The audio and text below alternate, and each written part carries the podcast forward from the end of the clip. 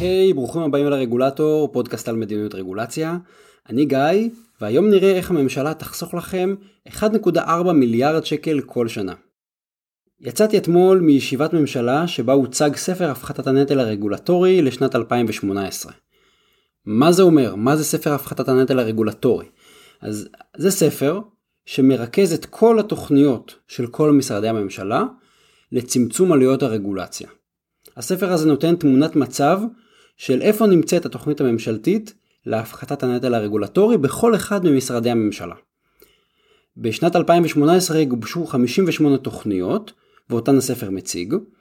בכל תוכנית כזאת יש שורה של צעדים, אז אנחנו מדברים בעצם על מאות שינויים שגובשו בכל רחבי הממשלה במהלך 2018. הביצוע של הצעדים האלה צפוי לחסוך לציבור עלויות ישירות של 1.4 מיליארד שקל כל שנה, וגם לבטל 7.7 מיליון ימי המתנה לאישורים בירוקרטיים בכל שנה.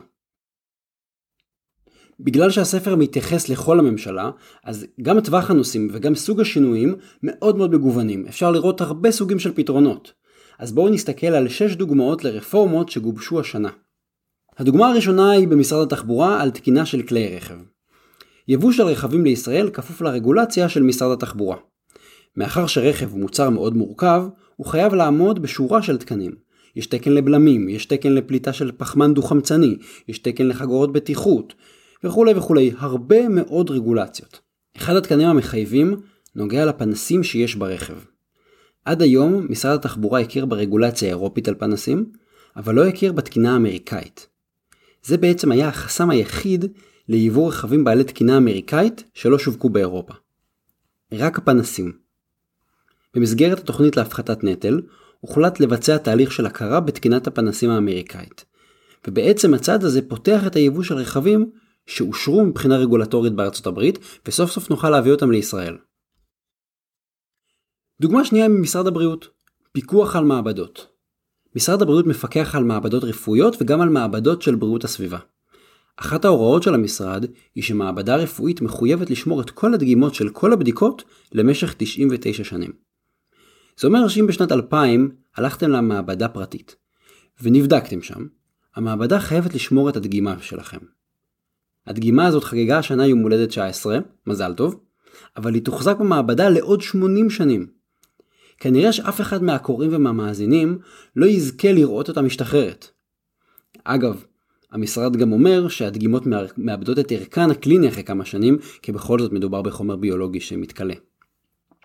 אז במסגרת התוכנית הוחלט לקצר את התקופה ולקבוע הוראות דיפרנציאליות. לכל קבוצת דגימות תיקבע תקופה אחרת, יותר קצרה מ-99 שנים, וגם יוגדרו תנאי שמירה שמותאמים לאותה קבוצה. דוגמה שלישית ממשרד המשפטים על רישוי מתווכים. אם אתם רוצים לעסוק בתיווך נדל"ן, אתם חייבים רישיון ממשלתי. זה אומר שרק מי שיש לו רישיון כזה, יכול לגבות כסף עבור שירותים של תיווך בין מוכר לקונה של נכס. אולי לא ידעתם, אבל ישראל היא המדינה היחידה ב-OECD שמחייבת רישיון כדי לעסוק בתיווך. בתהליך שמשרד המשפטים ביצע, עלה שאין תכלית חזקה כמו בריאות הציבור או בטיחות שמצדיקה רישוי מראש של המקצוע הזה. מצד שני, הדרישה יוצרת עלויות כניסה וגם חסמים. לכן הוחלט לבטל את משטר הרישוי, מה שיבטל גם את בחינת הכניסה לתחום וגם את הדין המשמעתי שאפשר להעניש אנשים לשלול להם את הרישיון וכאלה. זה לא אומר שמתווכי דירות יוכלו לעשות מה שהם רוצים, הם לא יוכלו להטעות לקוחות שלהם או דברים כאלה. עדיין יחולו עליהם אותם כללים מחייבים, רק בלי הצורך לקבל רישיון ממשלתי. גם הדוגמה הרביעית היא ממשרד המשפטים. כאן מדובר על שנת ההשלמה של רואי חשבון.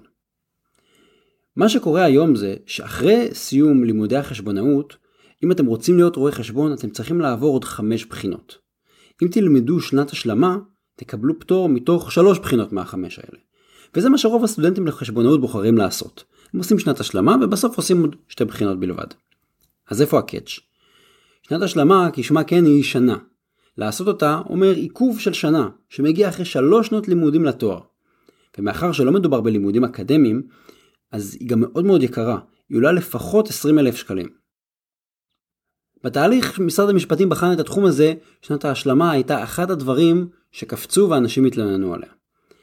היום משרד המשפטים בעצם החליט לבטל את מתכונת שנת ההשלמה, ובמקומה התכנים האלה בעצם ייכנסו לתוך המסגרת האקדמית, פשוט יוסיפו סמסטר אקדמי נוסף, והוא יקנה את הפטור מהבחינות. זה חוסך כסף, כי סמסטר באוניברסיטה עולה פחות מ-20-30 אלף שקל, וזה גם חוסך זמן, כי סמסטר כולל הבחינות זה 4 חודשים, ולא שנה שלמה. דוגמה חמישית היא מהרשות להגנת הצרכן, והיא עוסקת בסימון מוצרי טקסטיל. עד היום הייתה חובה לתפור על כל מוצר טקסטיל בישראל תווית בעברית שמציינת את הרכב הבד של אותו מוצר, למשל 90% כותנה או 10% פוליאסטר. זה חל על בגדים, על מגבות, על מצעים, על כל מוצר בד בעצם. כשמייצרים את המוצר בישראל, העלות של הוספת תווית כזו זניחה, כי זה חלק מפס הייצור ואין בעיה באמת להוסיף תווית בעברית. הבעיה הייתה בעיקר במוצרים מיובאים.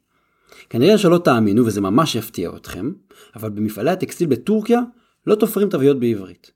גם לא בווייטנאם, גם לא באיטליה, הם תופרים בשפה שלהם וכנראה גם באנגלית או בשפה של שוק גדול, ישראל היא שוק קטן. לכן כל מוצר טקסטיל שהגיע לישראל ממדינה אחרת צריך טיפול בגלל הרגולציה הזו. מגיע המשלוח, פורקים אותו ואז צריך להוציא כל מוצר מהאריזה, לפתוח, להצמיד לו תווית בעברית, לקפל חזרה ולהכניס לאריזה.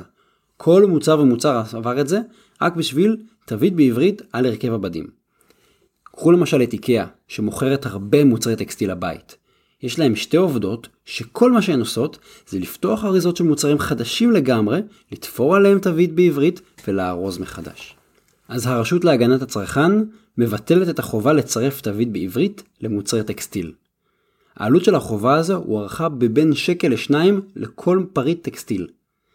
כנראה שהיסטורית ההוראה הזאת נועדה לתת מענה לשומרי איסור שעטנז, אבל מסתבר ששומרי המצווה הזו לא מסתמכים על התווית של הרגולציה הישראלית. או שהם קוראים את התווית המקורית באנגלית, או שהם בכלל מסתמכים על מעבדות פרטיות שבודקות את המוצרים ומוציאות הנחיות לפי הנחיות הרבנים. זה נקרא בעצם רגולציה פרטית. דוגמה שישית ממשרד החקלאות, פקיד היערות. בישראל אסור לכרות עצים אם הקוטר של הגזע של העץ גדול מ-10 סנטימטר והגובה של העץ גבוה מ-2 מטר. כדי לכרות עצים כאלה, אתם צריכים לקבל רישיון כריתה מפקיד היערות. הרציונל פה הוא הגנה על משאב סביבתי שלוקח הרבה שנים לייצר. רוב רישיונות הכריתה לא ניתנים כשמישהו רוצה לכרות עץ לימון בחצר הפרטית שלו. עיקר הצורך לכרות או להזיז עצים הוא במסגרת הליכי התכנון והבנייה. בין אם אתם בונים שכונת מגורים, כביש, מסילת רכבת, גשר או בניין משרדים, כנראה שיש שם בסביבה עץ, ותצטרכו לקבל אישור כדי לכרות או להזיז אותו. עד היום פקיד היערות היה מעורב בלפחות שלושה שלבים שונים בתהליך. בהתחלה, לקבל אישור בשלב המידע התכנוני, באמצע, לקראת מתן היתר הבנייה, ובסוף, לאחר קבלת היתר הבנייה, הייתם צריכים לקבל את רישיון הכריתה הפורמלי. עוד בעיה שהתגלתה בתהליך, הוא שחלק מהקריטריונים להערכת העצים, איזה עצים צריך לשמור ואיזה עצים הם בערכיות נמוכה, הקריטריונים האלה, חלקם היו סובייקטיביים. למשל היה קריטריון של ערכיות העץ, או ייחודיות העץ. אלה לא דברים שהם חד משמעיים, והם הביאו לכל מיני עיוותים, אנשים לא ידעו אם יאפשרו להם לכרות עץ, לא יאשרו, פתח להרבה בלאגן. אז במסגרת התוכנית נקבע נוהל חדש שהוא גם בתיאום עם מנהל התכנון. פקיד היערות יהיה מעורב בשלב אחד בלבד בתהליך, ובשאיפה בשלב מוקדם ככל האפשר, כדי שמראש התכנון יתחשב בעצים שבשטח כדי לשמר אותם. בנוסף, הקריטריונים הסובייקטיביים יוחלפו בקריטריונים אובייקטיביים הרבה יותר ברורים, כמו המיקום של העץ והגודל שלו. התוכנית הזאת צפויה לחסוך לציבור 200 מיליון שקל בשנה, וגם לקצץ 2.7 מיליון ימי המתנה בשנה. זה המון המון כסף שיחסך בתהליכי תכנון ובנייה. עכשיו מה שיפה בתוכנית הזאת, שאין פה באמת איזושהי התפשרות על הקריטריונים, זה לא שנכרות יותר עצים. פשוט את מה שאנחנו עושים היום, נעשה יותר טוב, יותר מדויק, לשמור יותר טוב על עצים עם ערכיות גבוהה, ובעיקר נעשה את זה פשוט ומהר וברור. ויש בספר הפחתת הנטל עוד המון המון תחומים. יש מוסכים ואישורים של הרבנות, אישור להשתמש בפמי קולחין, הקלות של כיבוי אש, מלא מלא מלא דברים. כדאי להסתכל שם, תראו דברים שלא ידעתם וקיימים בכלל ומתבטלים, תגלו הקלות שישפיעו על החיים הפרטיים שלכם, מומלץ. עוד דבר מעניין שיש בספר הפחתת הנטל של 2018, הוא סטטוס של איך מתקדם הביצוע של תוכניות קודמות. קצת רקע, אז התוכנית להפחתת הנטל הרגולטורי היא תוכנית חמש שנתית שהחלה בשנת 2016, אחרי פיילוט שעשינו ב-2015. אז הממשלה גיבשה תוכניות להפחתת נטל רגולטורי ב-2015 כפיילוט, 2016, 2017 ו-2018. אז זה בעצם הפעם השלישית שמתפרסם ספר שמרכז את כלל התוכניות בכל הממשלה באופן מסודר. הספר הזה אז מציג גם את סטטוס הביצוע של תוכניות מ-2016 ומ-2017. התוכניות האלה מ-16 ו-17 יחסכו ביחד 2.6 מיליארד שקל לציבור בכל שנה. זה תכנון יפה מאוד ושאפתני, אבל מה שחשוב באמת זה הביצוע. כי לא משנה כמה קשה לגבש רפורמה, וזה קשה מאוד, בסוף הכל קם ונופל בשלב הביצוע, שבו אנחנו מגלים אם הרפורמה הזאת קרתה, אם היא ישימה, ואם באמת עשתה חיסכון לציבור. אז בספר יש תמונה של אחוז הביצוע לפי מספר הצעדים, 67% מהצעדים כבר בוצעו. אבל זה נתון לא לגמרי מדויק, כי לא ממש חשוב כמה צעדים בוצעו, אלא מה ההשפעה על הציבור, ויש לנו צעדים גדולים שיחסכו הרבה כסף, וצעדים קטנים. ספירה של הצעדים לא מבחינה בין הגדולים לקטנים. זה כמו שלא מעניין לספור כמה חוקים יש בספר, כי מה שחשוב באמת זה העלות שלהם וההשפעה על הציבור. מה שצריך לעשות כדי באמת להבין מה קרה זה לעבור צעד צעד להבין את ההשפעה של כל צעד בנפרד, ולפעמים צעדים אמורים לעבוד במשולב, אבל לעבור על כל צעד בנפרד ולראות אם כל צעד בוצע ומה ההשפעה שלו. אני מנחש שאין לכם כמה עשרות שעות לצלול לתוך התוכניות, לזהות את הצעדים הכי משמעותיים ולבדוק את סטטוס הביצוע שלהם. אני אחסוך לכם את המאמץ כי זו עבודה מאוד מאוד סזיפית. מאחר שזו הרבה עבודה גם לסרוק את כל הצעדים שגובשו בתוכניות, גם לראות מה ההשפעה שלהם, הסתכלנו רק על חמישה משרדים, ביטחון פנים, חקלאות, הגנת סביבה, משפטים ותחבורה, ורק על הצעדים הכי גדולים שלהם. אז עשינו איזושהי בחינה חלקית. אם אני מסתכל רק על חמשת המשרדים האלה, רק על הצעדים הכי גדולים ורק על אלה שבוצעו, אנחנו רואים שכבר יש בפועל חיסכון לציבור של כמעט 2 מיליארד שקלים בשנה. זה המון כסף, וכמעט 2 מיליארד מתוך 2.6 מיליארד, זה מביא אותנו בערך ל-70% ביצוע, שזה הספק מאוד מאוד יפה ומאוד מכובד. אבל כמו שאמרתי, בעצם יש פה הערכת חסר, קודם כל כי היא לא מתייחסת לכל התוכניות של כל המשרדים, שנית היא מתחשבת רק בצעדים הגדולים כדי לפשט את הבדיקה, ושלישית כי אני צריך להגיד שכל הערכות של הסכומים שאנחנו עושים הן מאוד מאוד שמרניות ומאוד מאוד קמצניות בהיקף החיסכון.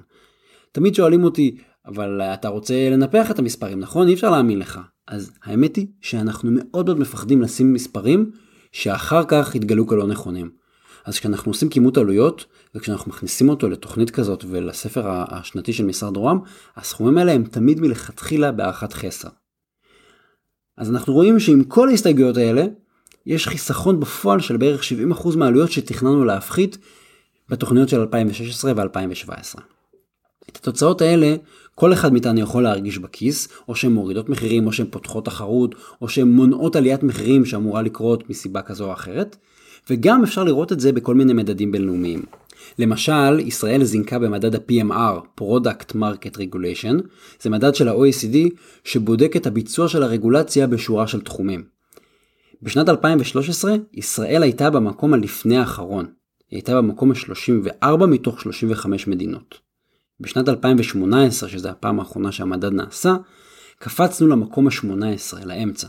ממקום 34 למקום 18, מאוד מאוד מכובד, אנחנו כבר במקום טוב באמצע, יש לנו לאן להשתפר, אבל עשינו עבודה. השנה היה קשה לסגור את התוכניות, בגלל תקופת הבחירות הכפולה. אבל אנחנו רואים שלמרות הכל המגמה ממשיכה.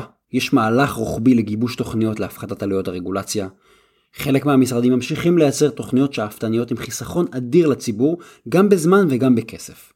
ולמרות שהביצוע הוא לחלוטין האתגר, גם הוא מתקדם ומתקדם יפה. יש לנו עוד הרבה עבודה, אבל אפשר להיות אופטימיים. תודה רבה לשירי נוימן ולשקד קסטלמן על הסיוע באיסוף הנתונים ובהכנת הפוסט. ותודה שהאזנתם לעוד פרק של הרגולטור, אתם מוזמנים לעקוב אחריי גם בבלוג וגם בפייסבוק. כדאי לקפוץ לבלוג כי יש שם לינקים למקורות ולעוד פוסטים בנושא. התכנים משקפים את דעותיי בלבד.